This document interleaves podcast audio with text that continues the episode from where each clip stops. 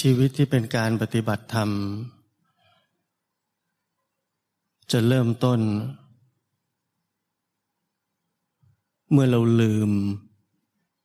การปฏิบัติธรรมทั้งหมดที่เราเรียนมา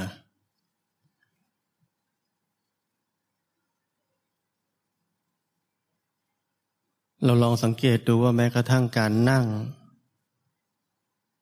มีความครอบงำของความรู้เกี่ยวกับการปฏิบัติธรรมในการนั่งไหม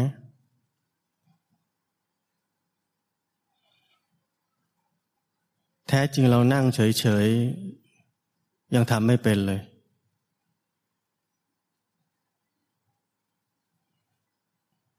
ชีวิตเราถูกครอบงำทุกวินาที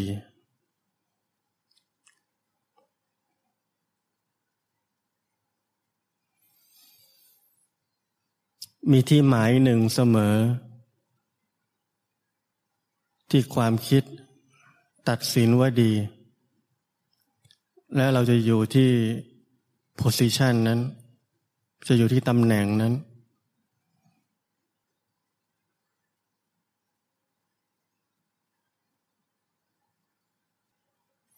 ชีวิตไม่เคยมีความสามารถที่จะเป็นอิสระจากความครอบงำทั้งหลายที่ถูกสั่งสมขึ้นมาตั้งแต่เราเกิดขึ้นมาจนอายุเท่านี้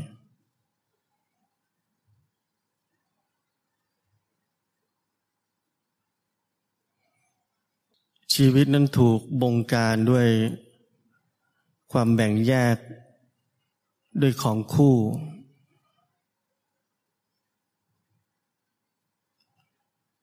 นั่นหมายถึงว่าชีวิตนั้นถูกให้ทิศทางด้วยอวิชชา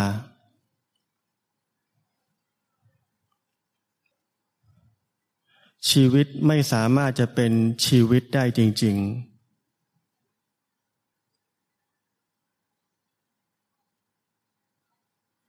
ตัวชีวิตนั่นเองเป็นธรรมชาติสูงสุดอันหนึ่งที่ไม่มีความแบ่งแยกในคติทวิภาวะ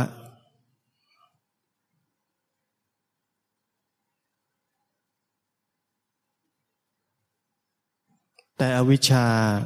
ครอบงำชีวิตนี้และใช้หลักการของความแบ่งแยกในเชิงของคู่ดำเนินชีวิตนี้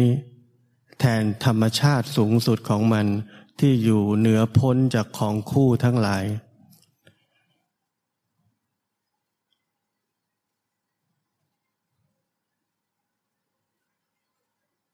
เพราะนั้นชีวิต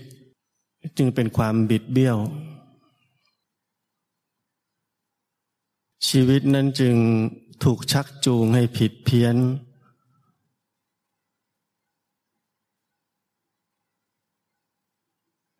ชีวิตแต่ละชีวิตมีความสัมพันธ์ก่อตัวขึ้นเป็นสังคมประเทศโลกและทั้งหมดก่อตัวขึ้นจากหน่วยย่อยๆแห่งความผิดเพี้ยน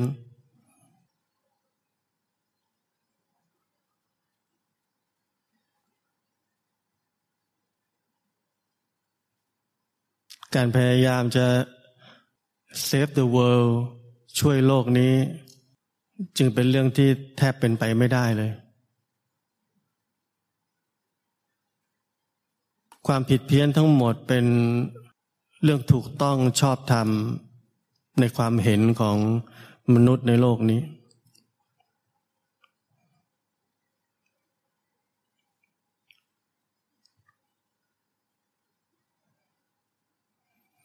เพราะนั้นชีวิตจะเป็นการปฏิบัติธรรมได้เราจะต้องเข้าใจ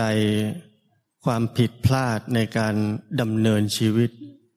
ในการใช้ชีวิตทั้งหมดที่ผมพูดแบบนี้ก่อนแต่การที่มนุษย์คนหนึ่งจะเข้าใจคำพูดไม่กี่ประโยคที่ผมพูดก็เป็นเรื่องที่เป็นไปได้ยาก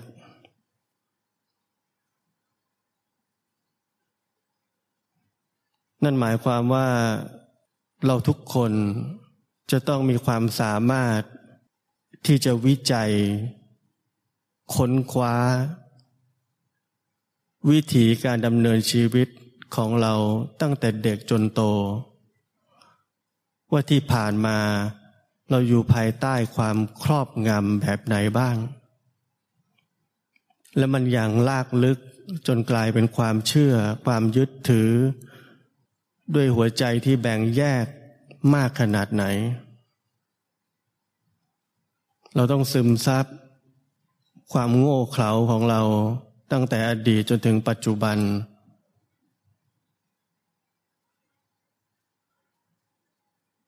ความผิดพลาดแบบนั้นที่สร้างความทุกข์ไม่จบไม่สิ้น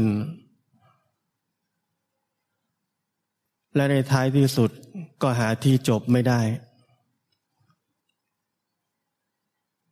วนอย่างนี้เรื่อยไปที่เราเรียกว่าสังสารวัฏ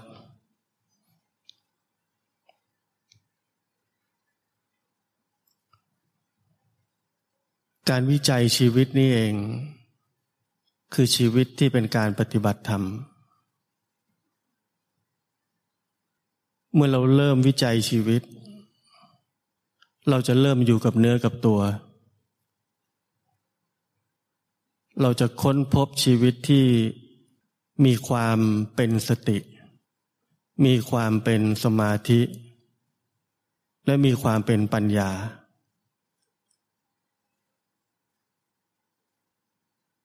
ด้วยกระบวนการวิจัยชีวิตนี้เองคือความเป็นหนึ่งเดียวของสติสมาธิและปัญญา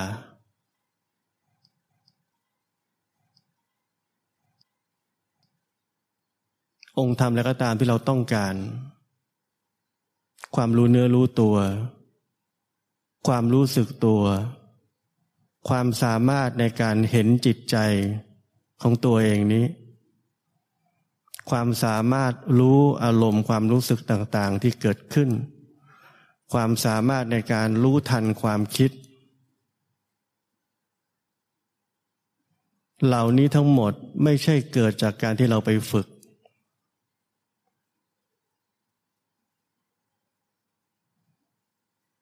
แต่เกิดจากคนคนหนึ่งมีชีวิตที่เป็นการปฏิบัติธรรมมีชีวิตที่เป็นอริยสัจสี่มีชีวิตที่เป็นความแจ่มแจ้งและกระบวนการเหล่านี้คือกระบวนการแห่งการวิจัยชีวิตนี้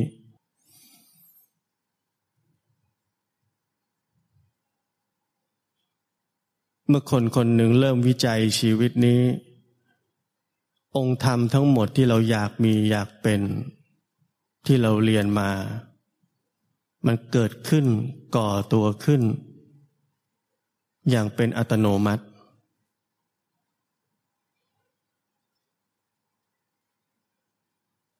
และมันไม่มีความรู้สึกว่าสิ่งเหล่านี้เป็นเราเป็นของเรามันจะแค่รู้สึกว่ามันเป็นแค่ by-product ผลพลอยได้จากกระบวนการแห่งการวิจัยชีวิต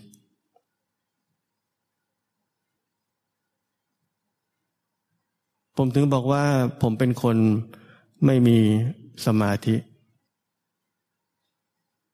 เพราะผมไม่เคยเป็นเจ้าของสมาธิปัญญาต่างๆที่เกิดขึ้นในชีวิตของผมมันก็เกิดขึ้นเอง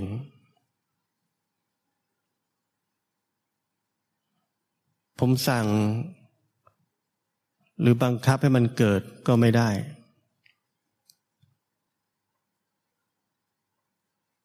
เพราะนั้นกระบวนการของการวิจัยชีวิตนั้นก่อให้เกิดองค์ธรรมหลายอย่างที่ไม่สามารถจะมีใครสักคนหนึ่งยึดถือมันได้เป็นกระบวนการขาวสะอาดที่ไม่ต้องระแวดระวังว่าจะเกิดผลเสียซึ่งต่างจากการฝึกทั่วไปที่นักปฏิบัติธรรมชอบทำกัน ไม่ว่าจะได้อะไรขึ้นมาสติสมาธิคนเหล่านั้นมักจะมีความเป็นเจ้าของว่าเราได้มีได้เป็นสิ่งนั้นแล้วเราได้ถึงแล้วภาวะบางอย่างที่เราต้องการ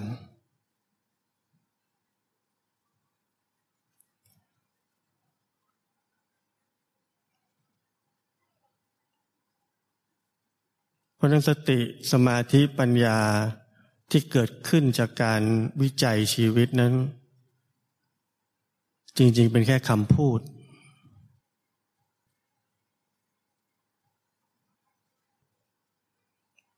ในขณะที่เราวิจัยชีวิตสำรวจชีวิตหรือแจ่มแจ้งในชีวิตความเป็นอย่างนี้ถูกให้ชื่อออกมาสติสมาธิปัญญาแต่แท้จริงมันไม่มีชื่อแบบนี้มันคือความเป็นทั้งหมดของชีวิตขณะนี้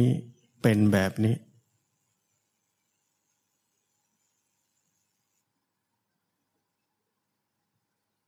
เพราะในความเป็นจริง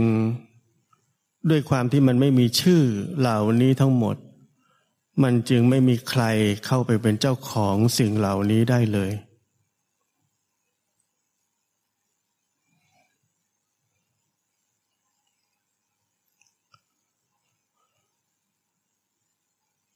และการวิจัยชีวิตนี้พระพุทธเจ้าท่านสอนไว้ในคำพูดว่าความรู้แจ้งในอริยสัจสี่มีคนถามว่าพระพุทธเจ้าตรัสรู้อะไรเราทุกคนตอบได้ว่าท่านตรัสรู้อริยสัจสี่แต่ผมถามว่าเราเข้าใจจริงๆไหม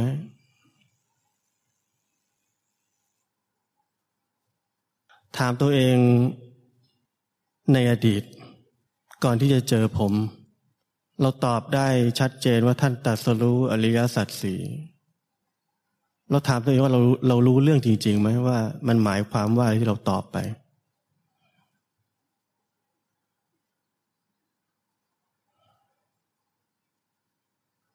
คำแปลของการตรัสรู้อริยสัจสี่คือความรู้แจ้งหรือความแจ่มแจ้งในกองทุกข์นี้แล้วเราก็แปลต่อว่าคือแจ่มแจ้งในกายในจิตนี้เพราะกายกับจิตนี้เป็นกองทุกข์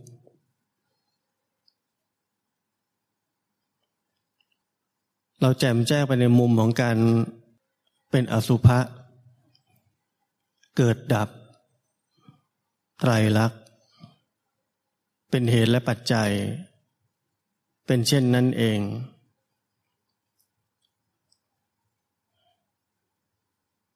แล้วเราก็รอว่าเมื่อไหร่จะเป็นพระโสดาบันสักที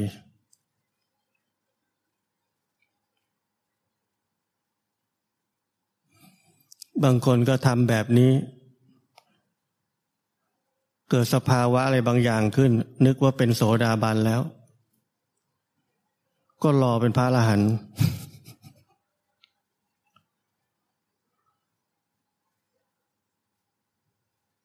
เราแจ่มแจ้ง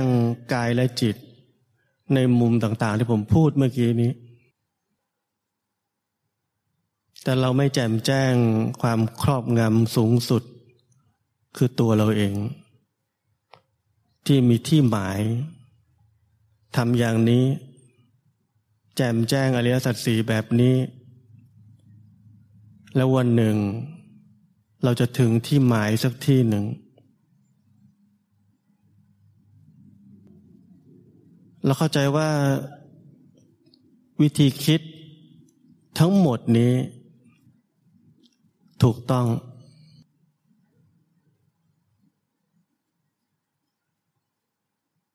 เป็นเหมือนเส้นชัยของการแจ่มแจ้งที่เราจะได้รับถ้าเราเพียรพยายาม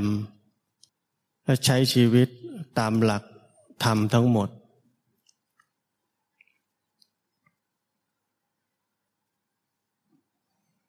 เราอาจจะได้ไปถึงสักที่หนึ่งตามวิวัฒนาการของจิตและความหลอกลวงนั้นแต่มันคือที่ไหนก็ไม่รู้ผมก็ไม่รู้เหมือนกัน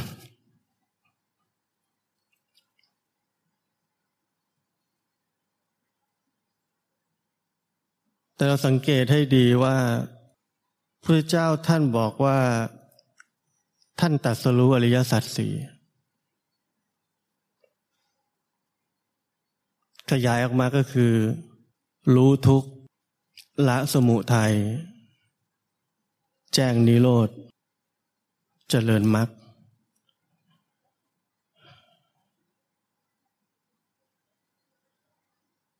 ในการปฏิบัตินั้นคือเมื่อคนคนหนึ่งแจ่มแจ้งในทุกข์ทั้งหมดที่กำลังเกิดขึ้นมันจะละสมุทัยแจ้งนิโรธและทั้งหมดนี้คือการเจริญมรรคในทันทีปัญหาอยู่ที่ไหน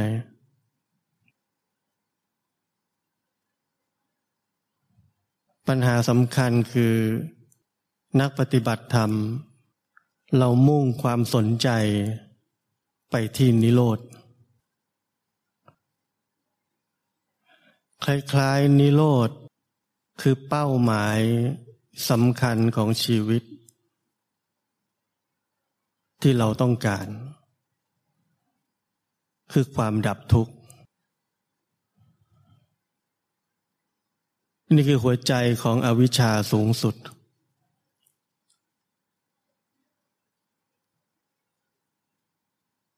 เราให้ความสำคัญให้ความสนใจว่าเราคนหนึ่งในฐานะมิจฉาทิฏฐิจะไปถึงซึ่งความดับทุกข์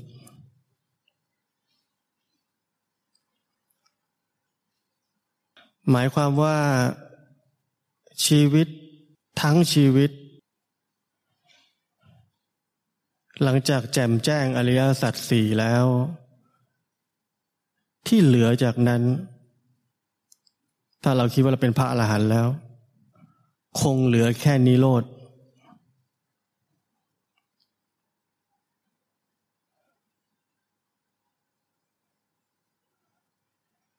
เข้าใจที่ผมบอกไหมว่ามนุษย์เราคิดชีวิตนี้เป็นตัวเป็นตนเป็นเราเป็นของเราจึงเกิดวิธีคิดแบบที่ผมพูดเมื่อกี้นี้ทั้งหมดแล้วมันดูน่าเชื่อถือมันดูน่ามีความหวัง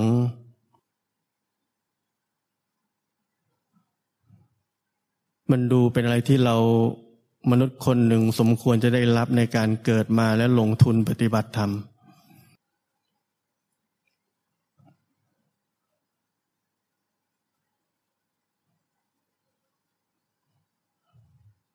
เพราะความหมายของการที่ท่านบอกว่าท่านตรัสรู้อริยสัจสี่คืออะไร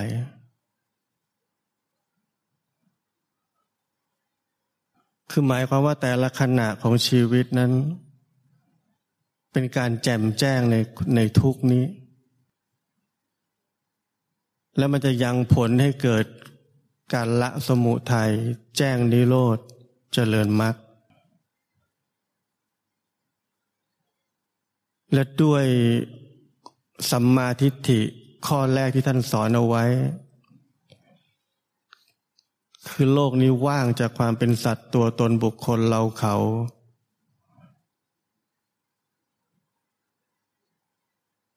จึงไม่มีใครเข้าไปแทรกแซงหรือเป็นเจ้าของกระบวนการของอริยสัจสี่หรือเป็นเจ้าของผลลัพธ์ที่เกิดขึ้นจากกระบวนการของอริยสัจสี่เช่นนิโรธ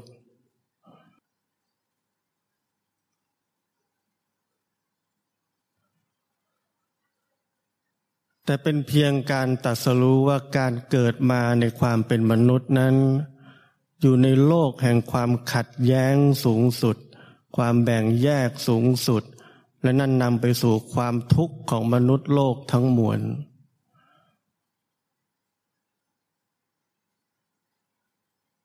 และทางออกจากชีวิตที่เป็นความทุกข์อันมหาศาลของหมู่มวลมนุษย์นั้นคือการที่คนคนหนึ่งรู้จักว่าชีวิตที่แท้จริงนั้นเป็นอริยสัจสี่แบบนี้แค่นั้น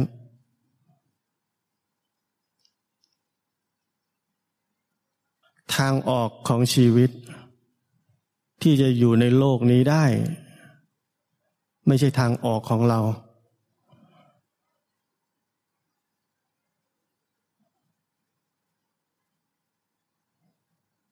ท่านค้นพบว่าการดำเนินชีวิต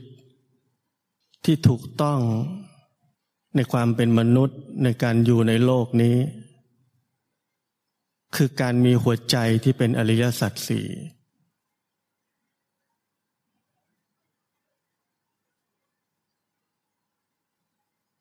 เข้าใจไหมว่าไม่มีใครจะไปไหนไม่มีใครจะเป็นอะไรไม่มีใครจะไม่เกิดมาเกิด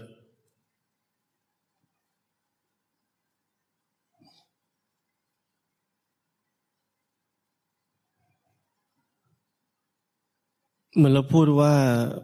จิตนี้เกิดแล้วก็ดับ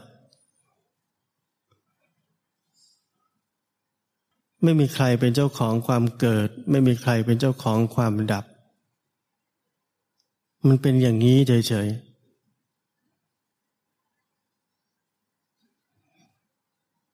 ๆเพราะฉะนั้นชีวิตทั้งชีวิตก้อนใหญ่อันนี้เป็นอริยสัจสี่มีความเป็นอริยสัจสี่แบบนี้ทุกข์สมุทัยนิโรธมรรคเหมือนกับจิตเกิดดับไม่มีใครเป็นเจ้าของโครงสร้างเหล่านี้ทั้งหมด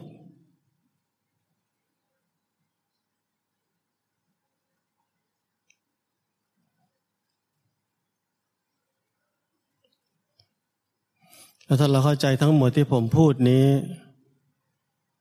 ชีวิตนี้จะเป็นปัจจุบันจะตอบสนองต่อสิ่งต่างๆอย่างเป็นปัจจุบัน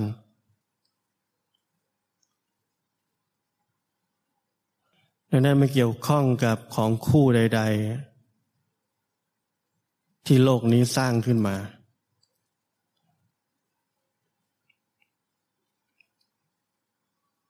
และชีวิตที่เป็นปัจจุบันนั้น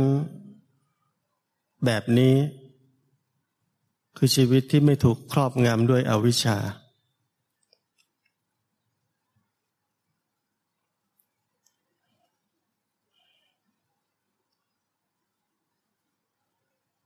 แปลว่าเราเป็นพระอรหันต์ไหมเราจะไม่เกิดอีกแล้วไหมคำถามแบบนี้จะเกิดขึ้นเมื่อชีวิตยังไม่เป็นปัจจุบันเพราะถ้าชีวิตเป็นปัจจุบันแล้วมันคิดไม่ออกกับคำถามแบบนั้นเหมือนเป็นคำถามเสมือนที่ไม่มีอยู่จริง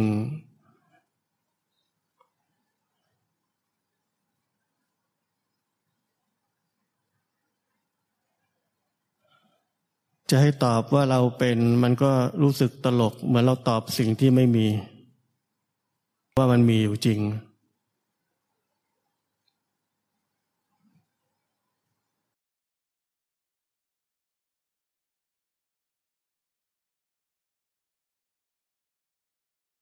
สิ่งที่ชี้วัด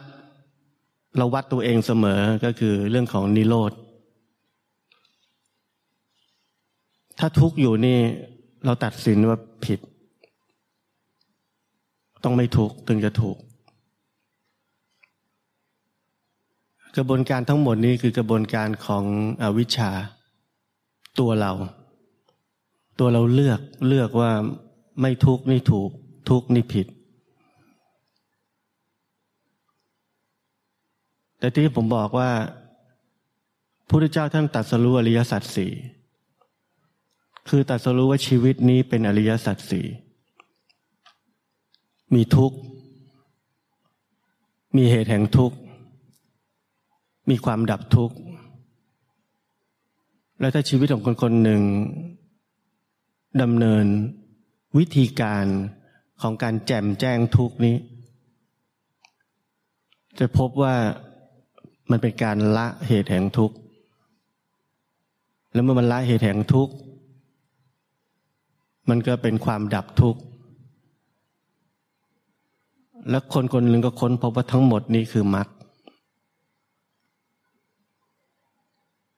ท่านตรัสรู้ว่าชีวิตคนมีแบบนี้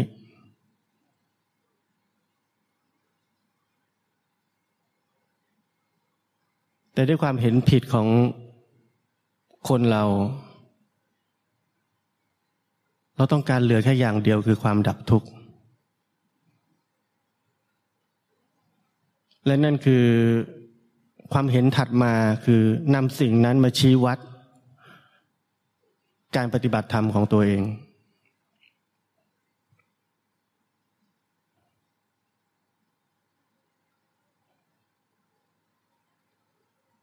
เข้าใจความหลอกลวงไหมว่ามันทำให้มนุษย์คนหนึ่งไม่สามารถที่จะ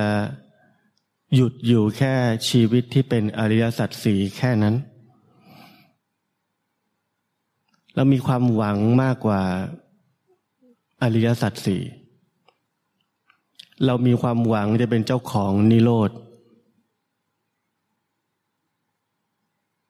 เราลืมไปว่าไม่มีเรา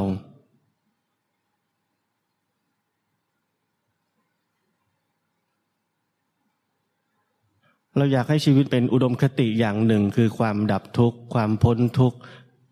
พบเจอแต่บรมสุขตลอดชีวิตหลังจากเป็นพระอรหันต์เราต้องการอุดมคติแบบนั้น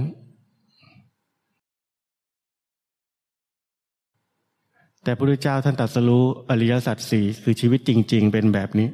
มีทุกอย่างถ้าดำเนินตามนี้คือมีทุกข์และแจ่มแจ้งมันจะเป็นการละสมุทัยแจ้งนิโรธเจริญมรรคท่านบอกแบบนี้ชีวิตจะเป็นแบบนี้แต่ถ้าไม่ทำตามนี้มนุษย์ในโลกก็ไม่แจ่มแจ้งทุกข์ก็คือเป็นทุกข์แล้วก็หาเหตุแห่งทุกข์ไม่ค่อยเจอด้วยแล้วก็เลยไม่ค่อยเจอความดับทุกข์เท่าไหร่มันก็ไม่มีการเจริญมรรค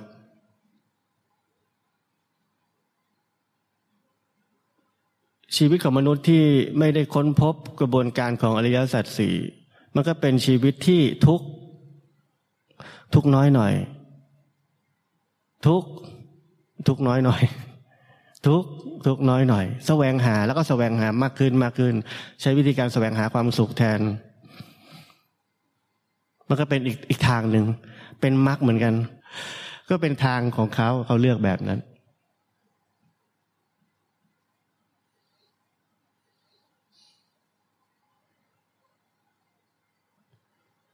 คือเราอยู่บนพื้นฐานของอวิชชาที่สำคัญที่สุดคือกูสมองเราออกจากไอเดียนี้ไม่ได้เลยพอเมื่อสมองเราออกจากไอเดียนี้ไม่ได้เลยไอเดียถัดไปทั้งหมดที่ผมพูดถึงมันจึงเกิดขึ้นและถาวรเป็นจริงมีอยู่จริงน่าเชื่อถือมีเหตุมีผลช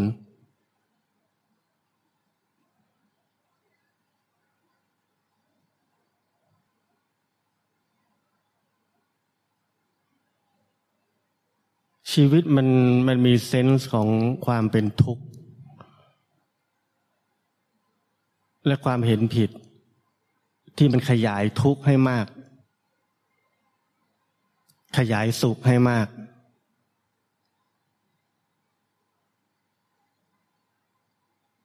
และพอความมากของทั้งสองข้างนั้นมันก็เพิ่มความเข้มแข็งของความเห็นผิดในชีวิตของคนเข้าไปอีกและมันบีบให้คนคนหนึ่งต้องการจะพอดี ในความหมายของพอดีนั้นก็เป็นคุณลิตี้อันหนึ่งคุณสมบัติอันหนึ่งของคนที่คิดออกว่าพอดีนี่มันควรจะเป็นยังไงและนั่นคือเซนส์ของการที่เกิดวิธีการมากมายที่จะช่วยมนุษย์ไม่ว่าจะเป็นการนั่งสมาธิการออกกำลังกายการคิดบวกการปฏิบัติธรรม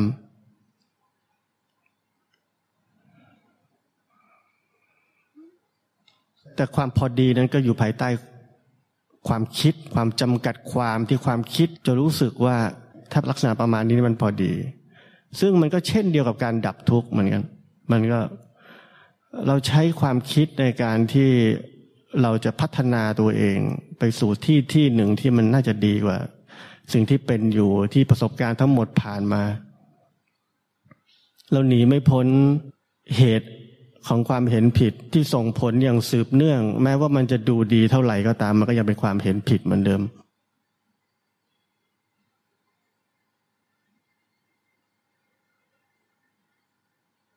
เราไปไม่ถึงชีวิตที่ไม่มีความเห็นแต่พอเราฟังแบบนี้เราก็บอกอ๋อต้องไม่คิดไปนั่นเอง ไม่คิดอ๋อต้องไม่คิดไม่ปรุงแต่งอ๋อมั่วไปอีกอย่างนั้นว่างจิตว่าง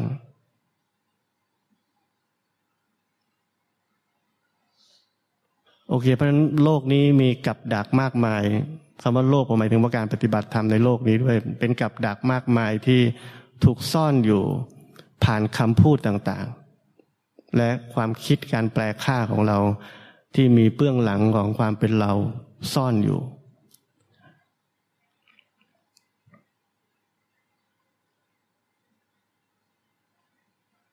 คำสอนผมชั่วโมงหนึ่ง2 ชั่วโมง3 ชั่วโมงผมคิดว่ามันก็ไม่เพียงพอต่อการที่คนๆหนึ่งจะเข้าใจสิ่งที่ผมอยากจะบอก